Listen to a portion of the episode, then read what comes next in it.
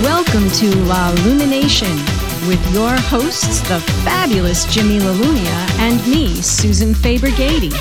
Come with us as we delve into the lesser known facts about music business history and pop culture with an occasional infusion of current events as told through the lens of music. Welcome to the first episode of La Lumination. I am Jimmy LaLumia, the leader of this soiree with the lovely Susan Faber Gady as my guest today. Welcome, dear. Thank you for having me, Jimmy. She's a real hard get, but we got her. so I think we'll keep her for a while. Oh, well, okay. Tell us what you do for a living. I'm pre- Immediately. I'm president of Chrome Orange Music Media. And in fact, a few years ago, we did an EDM remake of 96 Tears with That's a the great one and only idea. J- Jimmy Lillian. Wow. Yes. Wow. It's a great record. So, um, so that's what I do. I do a little teaching on the side. Okay. and um, I meet some good people that way. We have some interns here that come from that part of my life. Okay. And- And so, music biz wise, who are you, are you a fan of these days? These days, Billie Eilish. Okay. Uh, and Why is that? I because she's different. She's not. She's she doesn't fit the typical skinny twig. Um, to put it the way some of the younger crowd puts it, sex on a stick. Mm. You know what I mean? No, I Mold. haven't had that yet You know what I today. mean? She's Yeah. different. Her music is a little different. Her delivery is different. Her look is different. She's not concerned with jumping around on stage in a little skimpy outfit. She's just real, and that's why I like her. Right. Um, I also like Mark and I uh, discovered uh, a, a singer by the name who goes by the name of Aurora. Uh, she actually performed. Was it on the Grammys with uh, Adina Menzel? Oh, yes, I did Yes. see that. Yeah. Yes, yes. So she's becoming, she's now being introduced to the mainstream, uh, quite to her surprise, in fact. Um, but I like her again because she's different. Hmm. She dares to do things in her performance that, you know, doesn't involve choreographed moves on the stage. So you like It's the more real. uniqueness. You like yes, I do. uniqueness, which I is really do. important and certainly like. Now, who's this Mark that you just referred to? Oh, Mark is my my lovely husband and partner in Chrome Orange. I think I've met him a few times. Yes, you have. At some rehearsal for a Max's Kansas, Kansas City. Yes. fundraiser Yes. at the uh, Gibson Baldwin. Showroom. Showroom. Yes. Yes. Yeah, yeah. Uh, In what used to be the Hit Factory. There you go. Absolutely. Yes, and now it's Gibson and Baldwin, and the upper floors are residential condos. Right. And wow. there's a nice sign outside that says "Live in the house that Rock built." Oh, really? Wow, I haven't been So- there since. So, for those of you who don't know, we are in a very different music industry now than we were back in the days when Hit Factory was home to Michael Jackson and, you know, uh, Whoever was in town. whoever probably was, really I mean, probably everybody. on a major label. Right, every Yeah. Mm-hmm. major label artist recorded there. Right, so exactly. Yep. It's no longer there. Mm-hmm. Uh, so the place where many of the hits going back decades that you know we and you listen to is no longer there. It's The kind of world has creepy, weird, changed. Jimmy. Well, it, it's creepy, weird, and having been in the music business a bit myself for the past century, it's not that long. um, I kind of miss it, but I kind of think it's more democratic now. It is. That you don't have to It is. gamble on getting a major to pay attention to you and then hope that you don't fall through the cracks Right. when you can create your own little universe and um, Well, look what we did with 96 Tears. absolutely We ended up in promo only. We were reviewed by uh, uh, Dwayne Doobie. exactly We were, we memories. were his pick of Exactly. the week for three weeks in a row on Right. Radio Info. Yep. So there's a lot that you can accomplish you're now. not a prisoner of this Right. big The digital age Yeah. has really, you know, it, Yeah. it has taken some things away. You know, we don't have the a lot of these big grandiose studios that we used to have, but we don't need them. Right, anymore. exactly. Um, but we have gained Hmm. promotion opportunities that weren't available to us before the digital age hit. Right, right. So I actually think this is the best time to be in the music industry. Absolutely, absolutely. Yeah, and that's what I Yeah. tell my students. There is no better time. It is an absolute fallacy that the industry is almost dead and there's no money to be made. There is money to be made if you know how to do it. Well, the the dead part usually f- refers to that part of the program that we're talking about as Right. being obsolete now, Right. because the powers that be that used to rely on that power, Mm-hmm. that power is just really not as powerful anymore. and when that- a kid can sit in their bedroom, Right. uh, set everything up, get a song that's suddenly getting shared all over the world, and then and in the old days there were ways there were ways to get out there if you came up with an angle And you had a great publicity master like you. and you decided one day that you were going to destroy disco Right? and He's and, referring, of course, to Death to Disco. and just sit at home churning out press releases and then suddenly winding up in Rolling Stone and the Melody Maker in the UK and Billboard magazine and the Daily News and on TV with Don Imus and on a budget of like $105 a week working Right. at Sam Goody.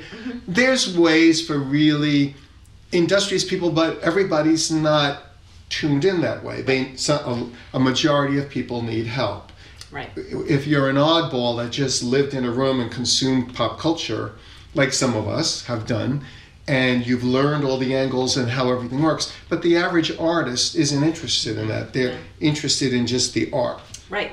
The interesting thing about this era that we are, we're in now with the majors is some of the smarter majors um, have discovered that there's some awesome talent coming out of the independents. And so now labels like, for instance, Universal probably I would say at this point does more backing of independent labels than they do direct signings to their To label. their own label, right? Mm. Right, and they recently, I forget what distributor, what the name of the distributor was that they, they acquired, but they acquired one of this country's largest, if not the largest, independent distributor of independent music. Right. And did that, and they made a- an announcement via a press release on Billboard that they were doing it as a furtherance of their commitment to the independent labels that they back or that they have actually partnered with. Right. So, and you know, uh, uh, Big Machine, which launched Taylor Swift, um, eventually partnered with Universal. Right. And then uh, they formed a joint venture label known as Republic Records. Right. And the rest was history. So there are there are many opportunities if you're tenacious and you can go out there and put yourself in the right places and meet the right people. You know, and and put these be put these deals together. Exactly. You know what I but mean? there's still pitfalls as there always were, as the aforementioned Taylor Swift finds herself in at this moment with uh, ownership of masters and publishing and usage and what have you. So some things just never go away. They Right. just get bigger Right. and and more difficult because it's Right. that it's that kind of a business. It's Right, you Well, know, the age old argument is the artist gets signed to the label, the label finances the recordings. The artist pays back the money that was laid out by the label to record. recoupable. It's called recoupable. recoupment, recoup, recouped at the rate of your royalty from sales of the music. Exactly. Yep. And these days, from streams and downloads, we, we, we, we lump that all into sales. Mm-hmm, um, And so then, conceivably, it would seem to flow logically that at some point, because now the I'm the artist talking, I've actually now once I recoup, I have actually paid for my recordings, Right. But I don't get to you don't end own up them. owning them Yeah. Exactly. Right. you know, if I don't ever recoup, then it's reasonable that the label retains ownership because they paid for it. Mm-hmm. I didn't pay for it.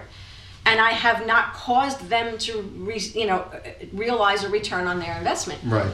But if I do all that and they make their money back and they realize a profit on top of it, shouldn't I get to own my recordings? And that's Taylor Swift's. Right, exactly, and that's never been a reality though. Back in the old days, Right. it, it, the recordings just belonged to whomever until they decided to sell them to somebody else, and so on and so on and what Right. have you, which is a situation I'm going through right now with an artist that I've been working with for decades, Jane County, who, when she was still Wayne County, signed with Safari Records in the UK, an independent label um, that never had uh, American affiliation, which was also a problem for an artist named Toya, who did very well in the UK in the early 80s, but was stymied by the fact that Safari just did not seem to or want to affiliate with US. And um, Safari recently sold Lock, Stock, and Barrel to Cherry Red, another UK label affiliation that reissues. Okay. And um, in the UK or also here? in the UK Just in the UK. in the UK. And um, Toya, in fact, who's married to Robert Fripp of King Crimson, so she's got a little bit more clout and finance available to her if need be, tried to buy back her catalog from Safari. And they refused to sell to her, even though she offered more money than Cherry Red paid for the entire Safari catalog. Now, someone online uh, said to me, they must be really crazy. Why would they not take that amount? Right. And I said, you have to think as the company thinks. Safari wanted to sign the Safari catalog. The biggest seller for Safari in their history was Toya. Okay. So the Safari catalog minus Toya becomes worth much less. reissue, especially in the UK, which is where she was successful. And that's how these games get played. Right. Because the- that's crazy. Why didn't they ju- just take the money? Because it's a bigger picture. Right. And they were able to sell the entire catalog instead of trying lock, stock, and barrel piecemeal here, piecemeal there. Um, and that's just recently went down Okay. at a time when a label called Sundazed, uh, which is a reissue label in America, contacted me about issuing the early Wayne County and the Electric Chairs albums. Okay. Just as I contacted Safari, uh, the gentleman who owned and ran Safari, John Craig, said, I was just about to contact you, Jimmy. We've just sold to Cherry Red. It was like, oh boy, okay. So it's all up in the air now.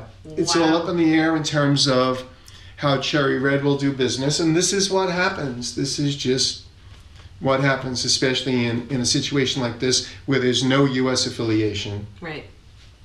although there was uh, there was some uh, period of time when someone that you know named Dave R Okay. Yes. uh, started a label called Royalty Records with Doug Calvin Uh-huh. I remember it well. and um, and using me as an intermediary because I'm one of the few people that actually got along with John Craig, were able to release uh, Wayne County compilation Rock and Roll Cleopatra in America, and um, but royalty no longer exists, and Right. as a result, that's gone with the wind now. Right. However, whatever the nature of the deal was, I didn't get into the weeds with them. That was Yeah. between them. No, I didn't But it's a either. sticky business, as we know. Mhm. It is. It's an interesting business. This this yeah. Mm-hmm. is a sticky business, and you can you can come out smelling like a rose if you know if you've got good negotiation skills and you know you know the ins and outs of this industry and you know how to navigate the people in it. Right.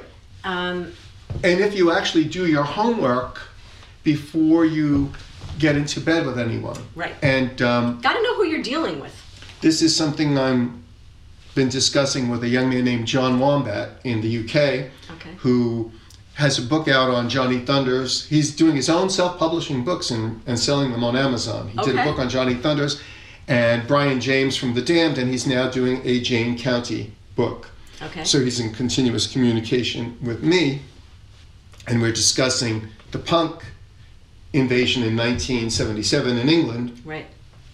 when Johnny Thunders from the New York Dolls and the Heartbreakers went over to England with Lee Black Childers as their manager, who was uh, David Bowie's one of David Bowie's sidekicks during Bowie's main man period, Okay. and they signed with Track Records in the UK. Okay. Now, unfortunately, with all the hoopla and the excitement, they didn't do the homework to find out that Track was about to become insolvent. Uh, it was the label that the Who were originally on in Okay, the UK, okay. and then a deal was negotiated in America for MCA. But because the excitement of a deal, the excitement of money up front, and being in the UK, and the homework was not done, and Track went insolvent, and the Heartbreakers album LAMF, which stands for Like a Motherfucker. For our younger audience, don't listen to that last line. Um, considered a classic landmark album of punk, never saw the light of day in America during that period, and thereby the Heartbreakers never got the chance to say, It was our name before it was Tom Petty's name, Oh, wow. um, which it was. I'll bet a lot of people don't know that. The reality is, um, Tom Petty was in a band called Mudcrutch uh, before anything else. Look Really? it up, Google Mudcrutch. Mud, Mudcrutch. Mudcrutch. M U D C R U T C H. Mudcrutch. They played at CBGB's in New York in 1973 or 74. Oh, okay. At I was, I a was a time- little too young to go to clubs at that point. Well, at a time. A little too young. They played uh, CBGB 74 75, and at the time that they did that, punk in England had not broken yet. Okay. And one of the biggest bands on that newly emerging punk scene, alongside the Ramones and Blondie and Wayne County and Sherry Vanilla, was Johnny Thunders and the Heartbreakers. Okay. And the petty people and Tom himself, RIP, apparently seemed to like that name a lot. And they found out that John was not in the very best business hands in terms of protecting the name. Right. So Tom Petty and the Heartbreakers Took were the name. born. And um, Well, it's a the, as as a name, it's got a lot more flair than Mudcrutch. well, exactly. But it's but it's a name that was already in usage. Now, R.I.P. yeah. Now but I gotta be honest. Thunders and the Heartbreakers continued to call themselves the Heartbreakers. And um, they were like, well, try and prove that you had. There's a Being fu- thing right. called first usage. Yes, there From what is. I understand. Yes, there is. Now, I brought this up to Miss County in the era of royalty records because Miss County went through a series of changes, starting with when she was still known as Wayne County in a band called Queen Elizabeth and was the outrageous version of Wayne County. Mm-hmm. And then that metamorphosized into a band called Wayne County and the Backstreet Boys. And they played all over. They Ah. played all over the city. They are on the Maxis Kansas City 1976 album Okay. with recordings as Wayne County and the Backstreet Boys. Boys.